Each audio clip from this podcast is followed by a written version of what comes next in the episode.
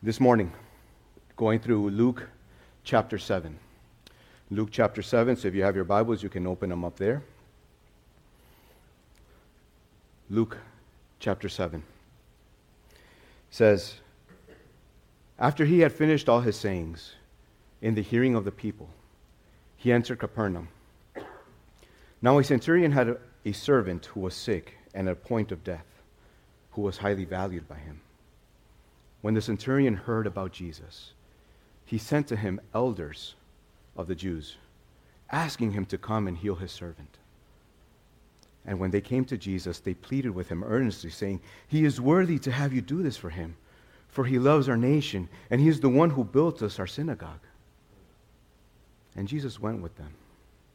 When he was not too far from the house, the centurion sent friends, saying to him, Lord, do not trouble yourself, for I am not worthy to have you come under my roof. Therefore, I did not presume to come to you, but say the word, and let my servant be healed.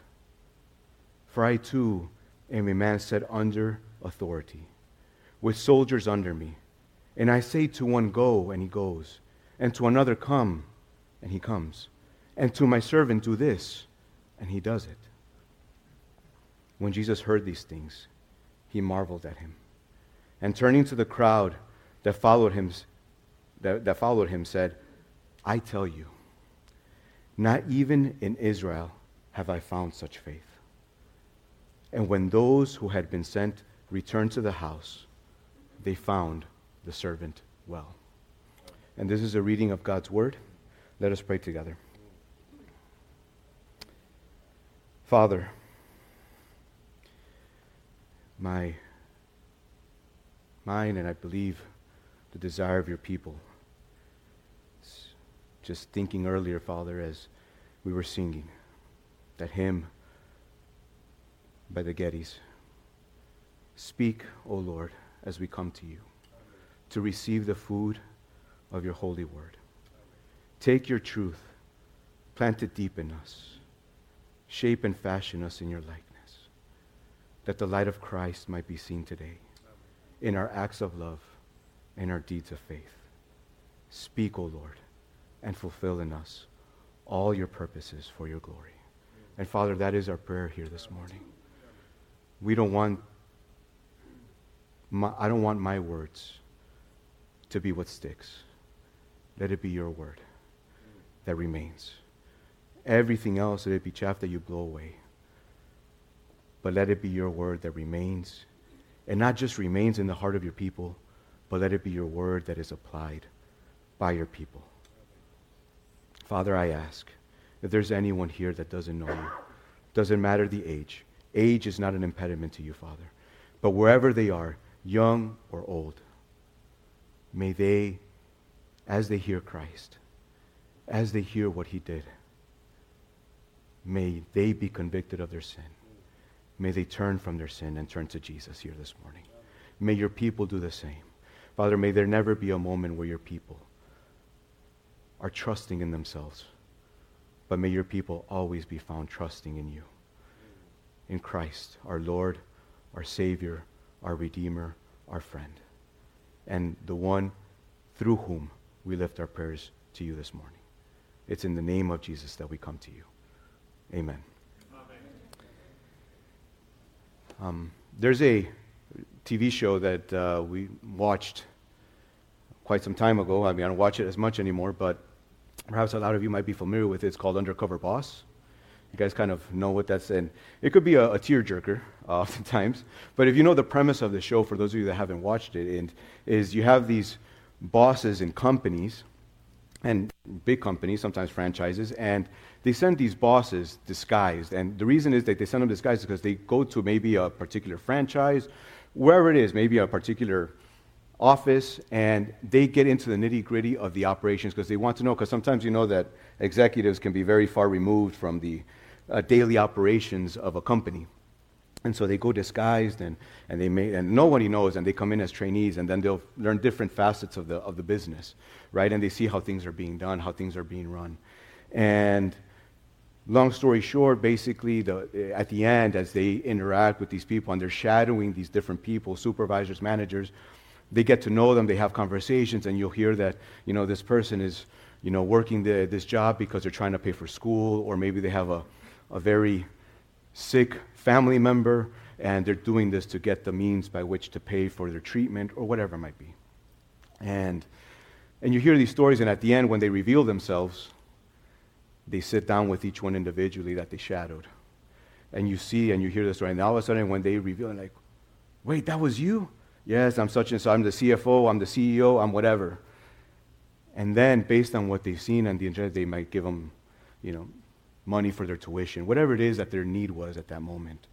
Um, and that story, why do I tell you, is because many times, it, it, as you're watching that, I don't think every, many people come across as like, man, I can see that. That person deserves it. That person deserves for, for the boss to do that.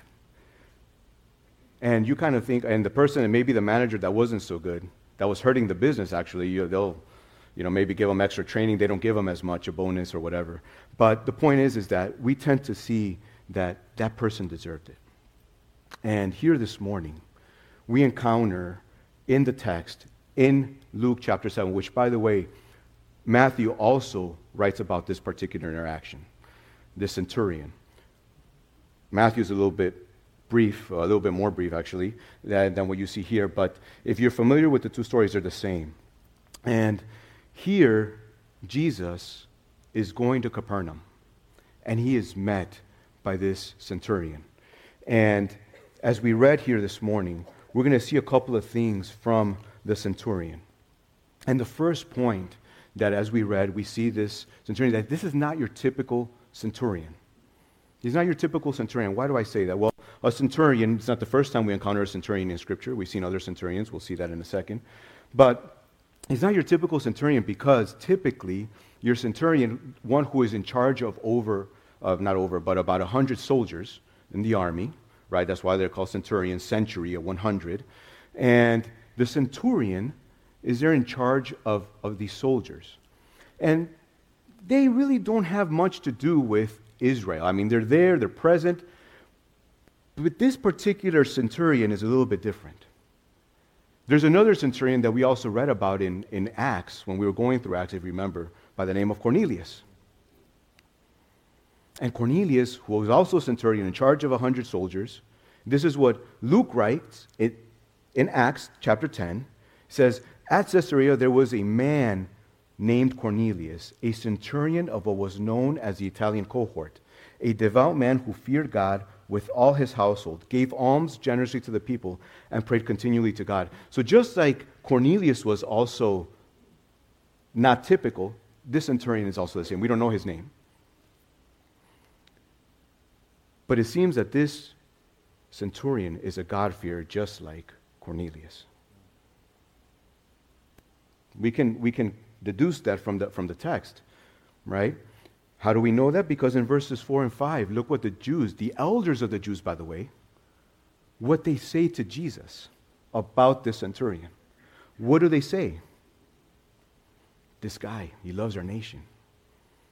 He even built us a synagogue. So he is esteemed by the Jews for doing what he has done. And very likely, by the way, this synagogue that was built was probably paid for by him out of his own pocket. This wasn't something that Rome, the, the Roman Empire, financed uh, for the Jews. No, no, no. This was chances are that this, and so in many ways, this kind of indicates that perhaps he was a proselyte, one that had come to know to fear God, the God of the Jews. And so he's doing these things for them because he loves them.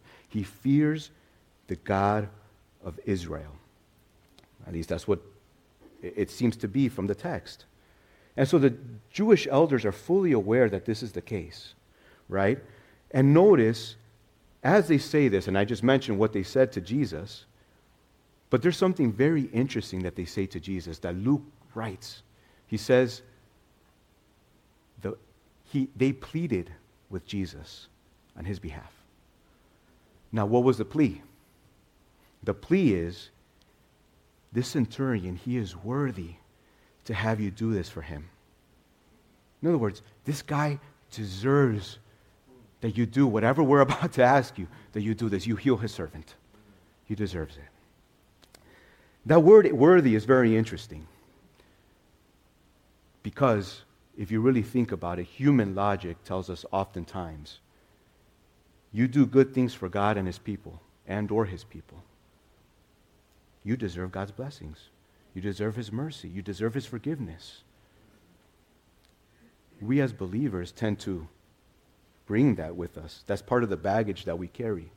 That if I attend service on, on Sunday, that if I go to Bible studies, if I read my Bible faithfully, God, you, you owe me a little sum, right? That's human logic, though.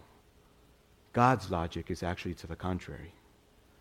God's logic, if you read Isaiah 64, verses 6 and 7, a familiar part, says, We have all become like one who is unclean, and all our righteous deeds are like polluted garments. That's usually where we stop right? All our deeds are like filthy rags. But if you continue what, what, what, Isaiah continues writing, he says, We all fade like a leaf, and our iniquities, like the wind, take us away. There is no one who calls upon your name, who rouses himself to take hold of you. For you have hidden your face from us, and you have made us melt in the hand of our iniquities. In other words, the fact that you are doing, that you are gathering with God's people on Sunday, what we heard last Sunday, right? Do not forsake the gathering of the brethren. The fact that you are reading God's word, good. Keep going. But that, beloved, is not the requirement for God to owe you anything. He doesn't owe me anything. And we're going to see what this actually means in a, in a second. But that is precisely what's happening here. These Jews, these elders are coming to Jesus saying, This man is worthy. He deserves this, that you do this for him. Because he loves our nation, because he has built us a synagogue. It's evident in his actions. So, my question to you, beloved, here this morning, as you reflect, as you have some introspection, some retrospection, however you want to say it, some reflection, which logic are you basing your life in? Are you using human logic? Or are you using God's logic? What, who are you siding with? Are you siding with the elders of the Jews? Forget he is worthy, but instead you put in your name and say, I am worthy. I deserve this. Or are you siding with the scriptures that say at the end of the day, our best works are polluted garments before the Lord? There's nothing that I can do to gain his favor. Because if there was, I would have done it and it would have been enough. And then that would have kept Christ from having to come to earth and pay for my sins, right? But that is not the way history played out. Christ did come, and he ended up going to the cross, as we will see. So we see this is not your typical centurion. How else is he not typical? Well, he's a compassionate centurion. Verse 3 tells us he's compassion. He's caring for his servant. And by the way, the servant, the word there is the doulos, that slave, that word for slave. He is the one that is indebted to this particular um, centurion. So if you think about this, this means that this particular, um, they really has no, this servant has no, I mean, why should this guy really take care of him? Why, why should he be pleading for him? He's just Another one, right? Just another servant, one of many more. But this centurion is compassionate toward him. And so that's why it's an interesting one. It says that he values his servant. He values him. The centurion values him. We are not told why he values him. We're just told that he does. And this leads the, the, the elders to mention this. And that's the heart of, the of compassion that this centurion has towards his servant. See, the centurion, knowing that this servant is at the point of his death, could have simply said, you know what, let's try to make this death as less painful as possible, as painless as possible, if I could put it that way. Let's just kind of give him some hospice care, let him go, let him make it easy for him. But that is not what the centurion does. The centurion goes out of his way to get the elders of the Jews Go to Jesus. Go to Him. and ask him to come to my house. Ask him to come heal my servant. That is what the centurion is doing and has done. Now, how did the centurion know about Jesus? Well, there's a, another particular story that John documents in John chapter 3, right after the, the woman at, um, there in, at the well. And, and he says this official son, who sometimes people can, and I get it, some people think it's the same story. I don't particularly think it's the same story because there's an official who also has a son who's at the point of death. And it was also in Capernaum, that particular story in John. And so Jesus heals this particular boy. And perhaps this centurion had heard of this. And now knows there's this guy, Jesus. Go to him. What's striking is the level of compassion that the centurion has for his, for his servant, for his slave. You know, here at Cornerstone, we have some, some members that are, that are executives, that are managers, that are supervisors. They have executive positions. They have the right to hire and fire. And I have sat with some of them who've had to fire people and hear it in their voice the level of concern that the fact that they have to, I have to let 20 people go just before Christmas. Some of them, them in particular, is having to deal with that weight at this very moment. And you hear the level of concern to the point where you hear this, this brother say, you know what, I'd rather have them let me go if that means that they can keep theirs. Because there's something very striking when, when compassion, when you understand the compassion of Christ, you understand that you don't get to go on a power trip. I'm the boss and I tell you, you know what, get out. You can, and people won't question you. You have the authority. But when all of a sudden you realize these are people, this is this the centurion's servant, and he's caring for him. And he has and he's not obligated to, but he is. You love it. that compassion is what we must have as believers. As children of God, we should never just see another person on the other side if you've been given that opportunity. Just, just see them as a number. I know we go into our companies uh, talking with our brother, you know what, yeah, and yeah, you know what, in huge corporations, it's true. you'll, you'll die, you'll pass, and somebody else, they'll be interviewing within a day's time, a week's time, for somebody to fill your position. It happens.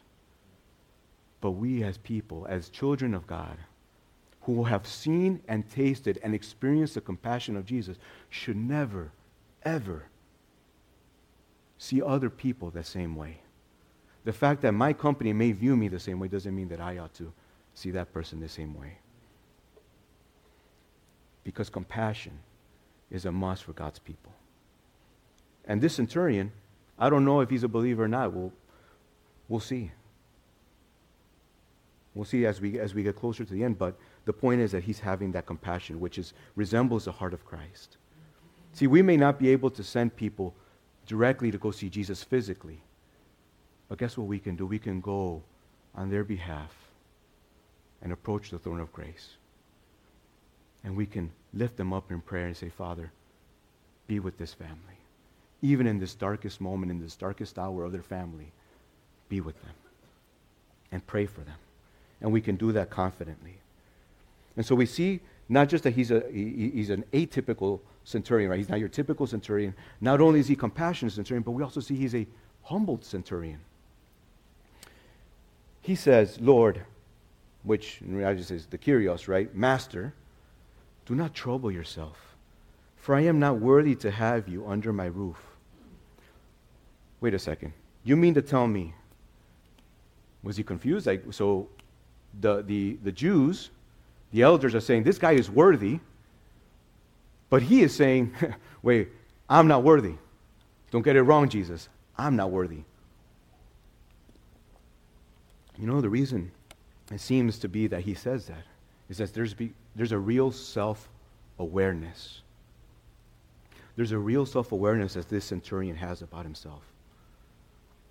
To have that self awareness requires humility. The fact that you are aware, see, you can be aware of who you are. But that awareness, there's, there, you can, there's a, put it this way, there's a wrong awareness and there's a right awareness. A wrong awareness is one that believes I deserve, I'm entitled to X, Y, and Z. I do this for God. I do that for God. I, I preach. I, I, I'm here laboring. I'm, I'm doing. I'm getting my hands dirty. God, I deserve a little, a little pat on the back, don't I? Or to the contrary, a right self awareness that recognizes that I am unable. I can't stand up here unless the Lord fills my lungs with air, unless the Lord keeps my heart beating, unless He keeps the blood running through my, through my veins. I don't stand up here. I don't even wake up this morning. So the fact that I'm up here is by His grace. The fact that you're sitting here in your chairs listening this morning is by God's grace. You could be anywhere else, but you're here. It's His grace. But you have to understand that, are, that we are frail. The same way this centurion had to understand the same thing. See, he understands now that he's impotent. He's not potent, he's impotent. I don't have the power to do anything at this point. That's why I am not worthy for you to come under my roof. I know who I am. Beloved, there's something that I oftentimes say we need to be a broken people. And brokenness begins with this humility, understanding who you are in light of God. Until you are broken, you will never realize your need for Christ. That is why we need to be a broken people reaching other broken people. Because there's a lot of broken people out there. And we know the one that can put us back together. But until I myself am broken, I'm always going to go around life thinking I deserve something from God, and I don't. That word worthy is the same word that the prodigal in that parable that Jesus says in Luke 15. I'll read it to you. Luke 15, verse 21. The prodigal son says, The son said to him, Father, I have sinned against heaven and before you. I am no longer worthy to be called your son. That is the same word. That centurion is saying, I'm not worthy at all. I don't deserve anything. Not because I built the synagogue for Israel, not because I love the nation. That means nothing. I am not worthy, period. But the centurion's self awareness was not an impediment for Jesus, was it? That humility, it was the springboard to his faith. It was the one that he used to launch himself into that faith. To understand, but because he doesn't end there. He doesn't say, I'm not worthy, period. He says, I am not worthy. But say the word. Just say it. That's enough. If you just say the word and let my servant be healed.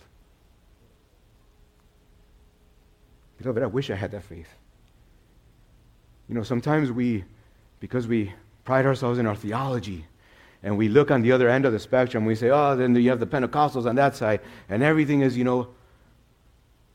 Beloved, our theology should drive us to have that kind of faith. Our theology, our doctrine, what else is it for if at the end of the day, all I'm going to say is, well, but Lord, if you will it. Yes, if you will it, but heal but heal. Save.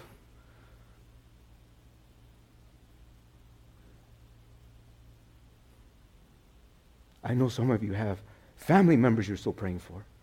Keep praying because the Lord can save them. There's people that I wish could be sitting here listening to His word, but the Lord hasn't chosen the time yet. I don't know the rhyme or the reason, but I trust that he does. The centurion is, un, is completely aware of his unworthiness. And he's also aware at the same time of the power of Jesus. Why? Because Jesus is the eternal Word. According to John, He is the eternal Word made flesh. He is now the incarnate Word.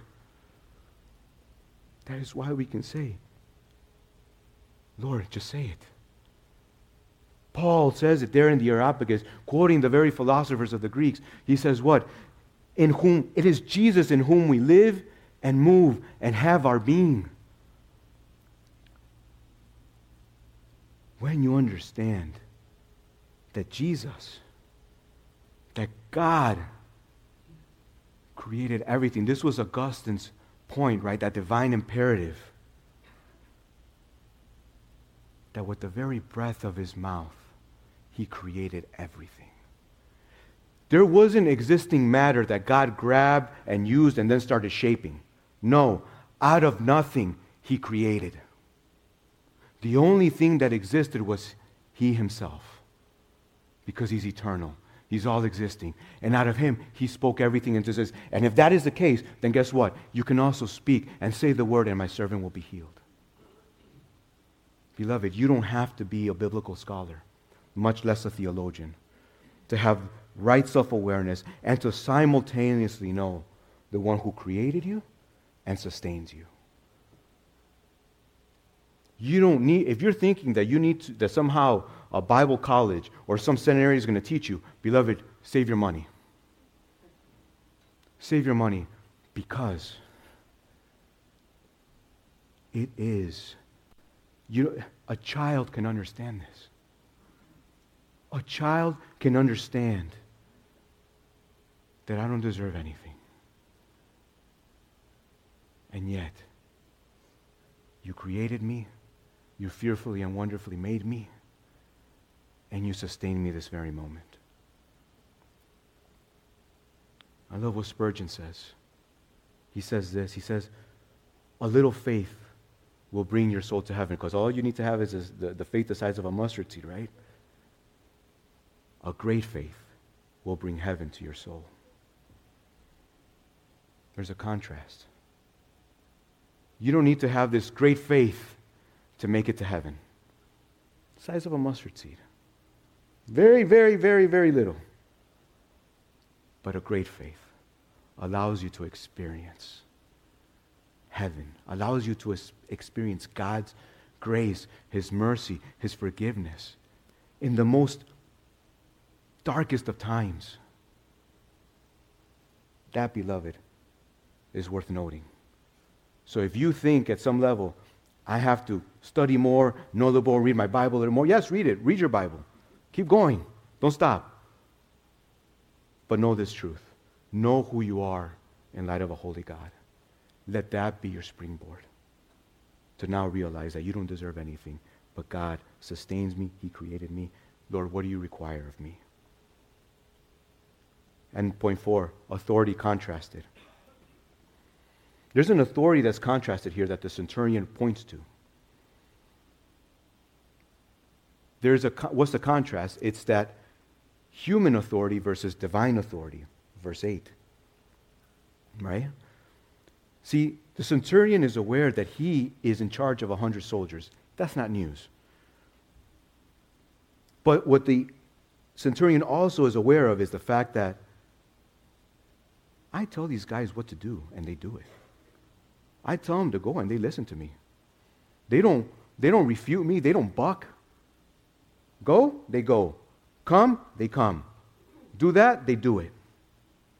So Jesus, he says, I understand.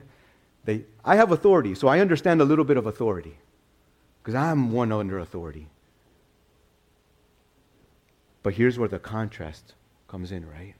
See, the centurion's power is limited. The centurion is aware that now, as much as all the power that he has, this power is not enough to heal this dying servant of his.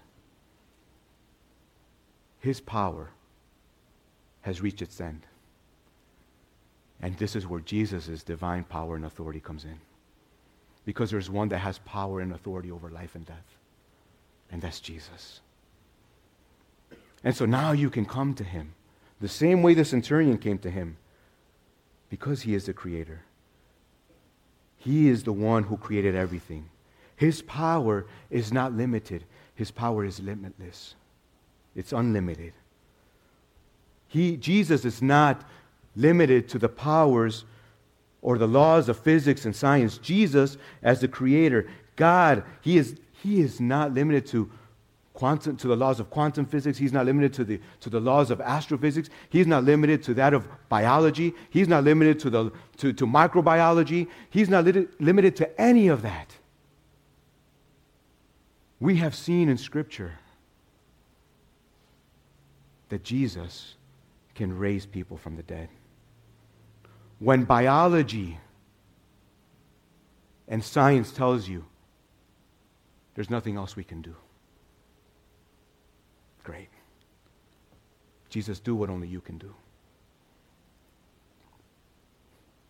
And it's very different if you notice. Because when Lazarus,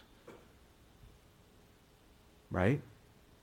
There you see when he says, like, oh, Jesus, if you had been here, he wouldn't have died. The centurion says, You don't need to be here because you can speak it and it can be done. You see the contrast? Jesus has divine power, beloved. Jesus is fully God and he is fully man. What is impossible for man is possible with God.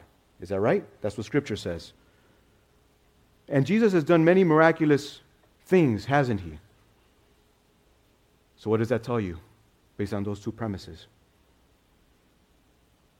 If, Jesus, if, if, if God can only do impossible things, eh, only God can do impossible things, and Jesus is doing impossible things, what does that make Jesus? He's God. That's the logic of Scripture. Because he's fully God and fully man, his authority prevails over human authority. His authority will always be above any human authority. And finally, Jesus' response to the to the centurion's faith, verses 9 and 10. It says, Jesus marveled at him. I tell you, not even in Israel have I found such faith. Matthew actually goes on and describes it, you know, a little bit more in depth. But the, point, the point is, is that there's no one in Israel. In other words, Jesus is saying, there's no one that I can think of at this very moment that I can say, uh, oh, but maybe Moses? Abraham, uh. There's no one in all of Israel that's had this kind of faith.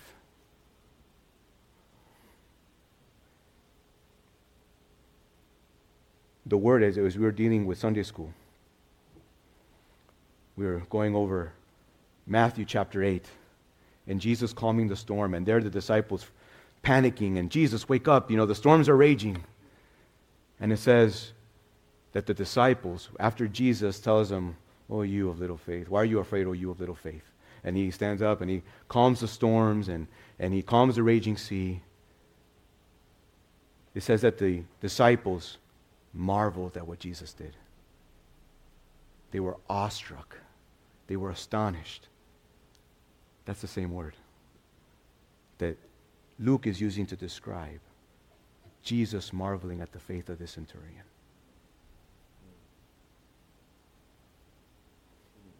Who would have thought? Who would have thought? The woman, and, and, and it's important that, that we understand because it's very few times in Scripture that we read when Jesus gives a commendation. Look for them. How many times does Jesus give a commendation? He's not into giving false praise, by the way. He's not even into saying, oh, yeah, good job, you know, just because he wants to motivate them a little bit, and so he'll. No, he doesn't do that. Let me give you an, uh, uh, an instance. The woman in Matthew 26, the one that comes and pours, um, there in the leper's home, and pours that ointment, that expensive ointment, over Jesus' head. And what does Jesus say about her? that wherever this gospel is told, so will her story be told as well. See, she was pouring that ointment over his head, preparing him for the, uh, for the burial. And Jesus commends her for what she had done. What about Mary and Martha? Right? One busy serving, the other one sitting at the feet of Jesus and say, This one right here chose what is right. To listen. And here you see another commendation. In all of Israel, I have not seen such faith. I can only think of me somehow doing some soccer skills or whatever, and Messi standing right there. And Messi looking at me, he's like, whoa. That guy right there. Do you think I'm going to impress somebody like Messi? Even in the basketball terms, because I know you like Kobe. And I'm pointing to, uh, to Dayron. That's his, uh, but we know Kobe is an imitation of Jordan. But one of the things that, but even Jordan would say, hey, Kobe's, Kobe's one of the best. Kobe is one of the best. Right? Yeah, but then he gives that caveat because he copied all of my moves. Because it's hard even for Jordan to be impressed with Kobe. And these guys are playing elite, and no one can deny that. I know you and I have talked, and I can recognize Kobe is, is up there, number two. But the point is, is that imagine Jordan being marveling and these guys, but here Jesus, the creator of all the universe, he marvels at the faith of this centurion. Nothing like it have I seen before.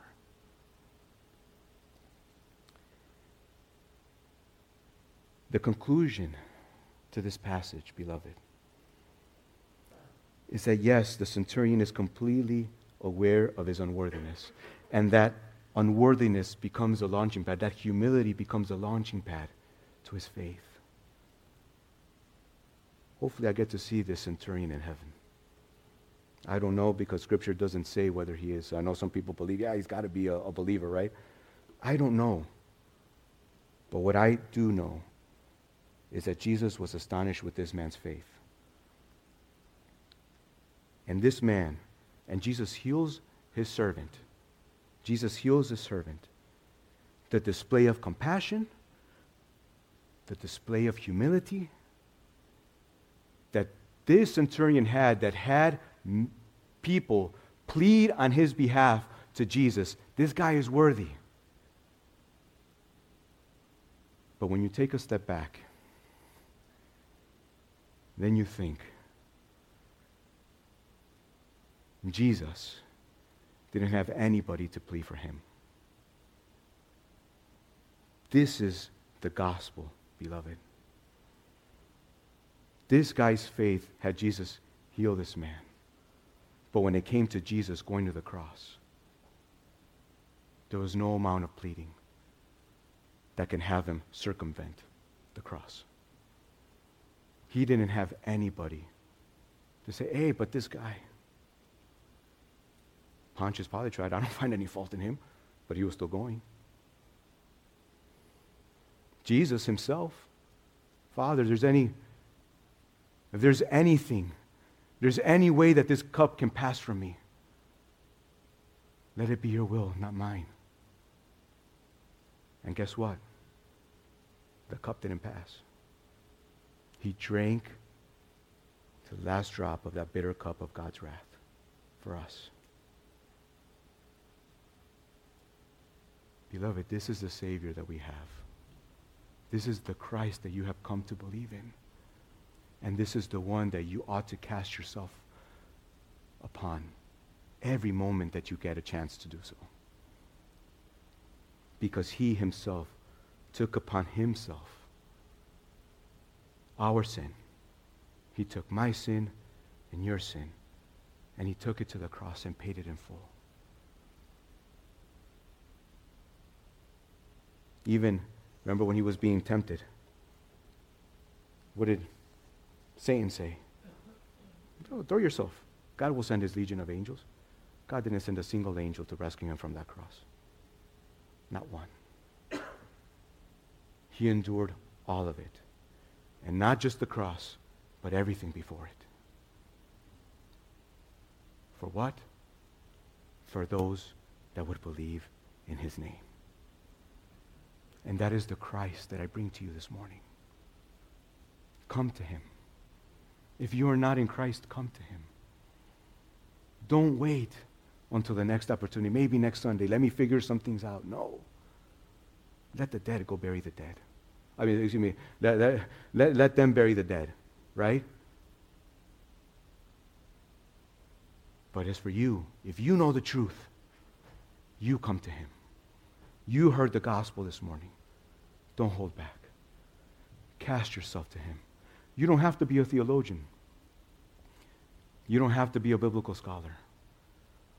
All you need to know is that if in your sin you die, you perish dead in your trespasses, that is it. On that day, you don't get an extra shot. You don't get an extra try. You don't get a remake. You don't get a redo. But here, if you come to him by faith,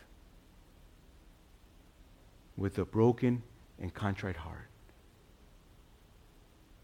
he will not despise that person. He will not turn you away. So come to him. And believer, this is not just for the unbeliever, this is for you as well. Because we tend to think this is just, oh, for those that, that haven't trusted Christ. But I have problems trusting Christ every day. I have issues trusting Jesus. And I suspect that you do as well. So come to him. Come to him once again. Be reminded once again of what Christ has done. And it's because he paid it on the cross. We know the grave didn't keep him. He rose. And this very moment, he is seated at the right hand of the Father, interceding for his people. Let that, beloved, be a great comfort to you this morning as we partake of communion, as we continue in song, as we continue in fellowship. Let that produce in you an inexpressible joy that Christ was obedient to the point of death, even death on a cross for you. Amen? Father, do what only you can do. You know the souls here. You know the ones that are that are struggling, the ones that are questioning. You even know the ones of your people that are walking and, and, and, and trying to find the hole in the fence. The ones that are playing with fire. Thank you, Jesus, that you are our shepherd. Thank you that you remind us in your word that there's not one, there's no one that can pluck your people out of your hand. As much as we try to um, wiggle our way out, Lord, you have us. So I ask now, magnify yourself in the heart of your people. Enlarge our hearts to sing your praise to honor your name. And if there's anyone that doesn't know you, Father, I pray that you humble them, that they would finally understand and see who they are in light of a holy God. But that they can also know that if they come to Jesus, though they die, they will live. That they don't have to perish in their sin, that there is hope, and his name is Jesus. May they come to him. May all of us come to you once again. We ask this in Jesus' name. Amen.